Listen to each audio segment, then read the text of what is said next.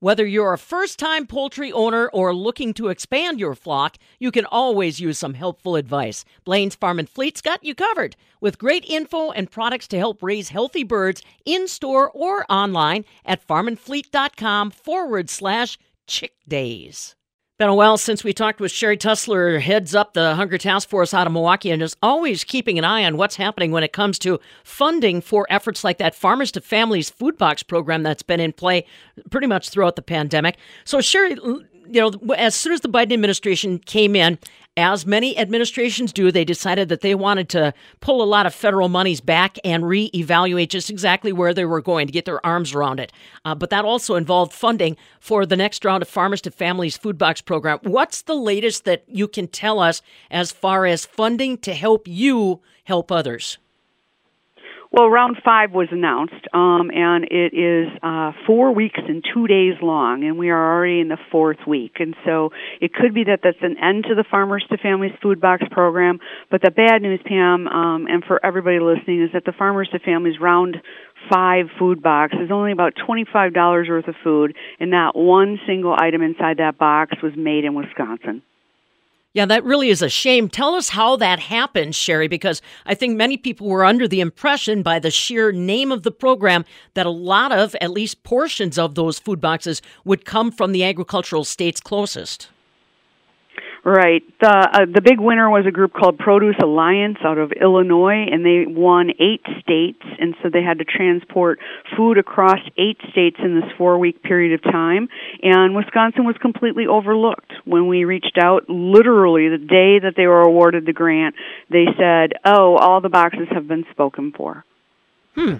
Interesting. So now, what does this leave you, Sherry? Is uh, you know, like you said, you're two days away from basically exhausting even that round of uh, poultry offerings. So where does that leave you?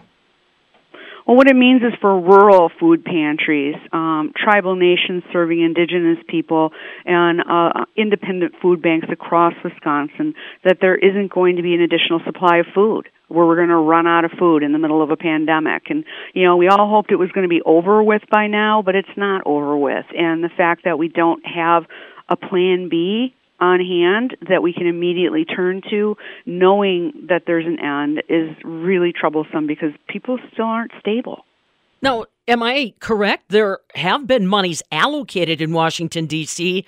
Any word on when they might be released or, or anything like that? No, we know that President Biden was in town and announced um, additional funding for the food share program, and so there'll be additional 15% on top of that.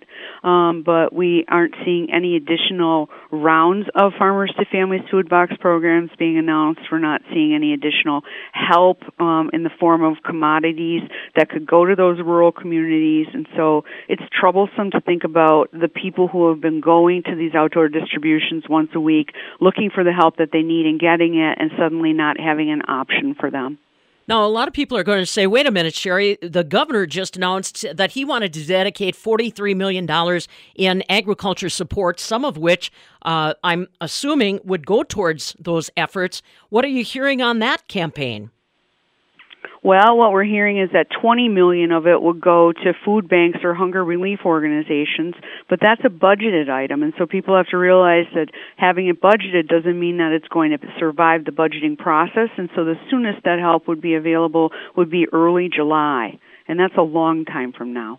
You know, people have to realize that uh, the Hunger Task Force has been very efficient uh, in the throes of a pandemic on making your dollars go a long ways and working very closely with Wisconsin agriculture. Can you kind of go back and give us a little bit of a tally? I mean, Sherry, everything from uh, the the dairy efforts uh, right on through to coordination of some of the food boxes early on. Give them just a little bit of a rundown on how Hunger Task Force has performed already.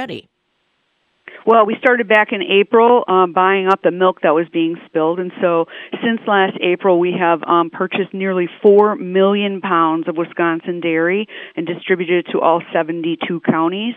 That included more than 307,000 gallons of milk, 800,000 pounds of cheese, It included yogurt and cottage cheese as well. And then in August, we got funding from DATCP, which was CARES funding, and we reinvested that funding not only in building the capacity of food pantries across the state, but in purchasing Wisconsin products. And so we spent another $10 million buying Wisconsin products and helping Wisconsinites feed their themselves and their families and all of that food was bought from Wisconsin businesses, Wisconsin dairymen and uh, Wisconsin cheesemakers. Mm-hmm. So those uh, those stats are already in play for people that are uh, wondering if there's anything they can do at all besides twiddle their thumbs, Sherry.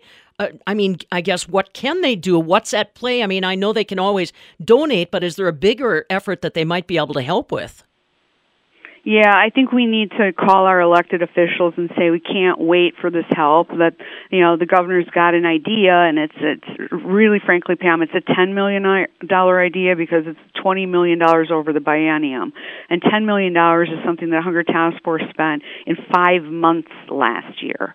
And so we need to have a bigger, better view of this problem. We need to figure out how to build a Badger box, and a Badger box would be something that is 100% Wisconsin products purchased by fam- or from family farmers from Wisconsin food producers uh, aggregated here in our state driven across our state by people who live in our state and then getting it out to hungry families across rural Wisconsin. Do you have the connections to be able to do that, Sherry?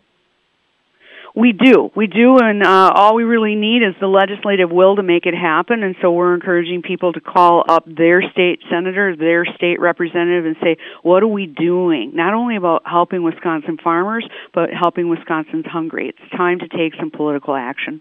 Sherry Tussler, she heads up the Hunger Task Force, headquartered in Milwaukee, but helping the entire state of Wisconsin. So pick up the phone, make that email contact today.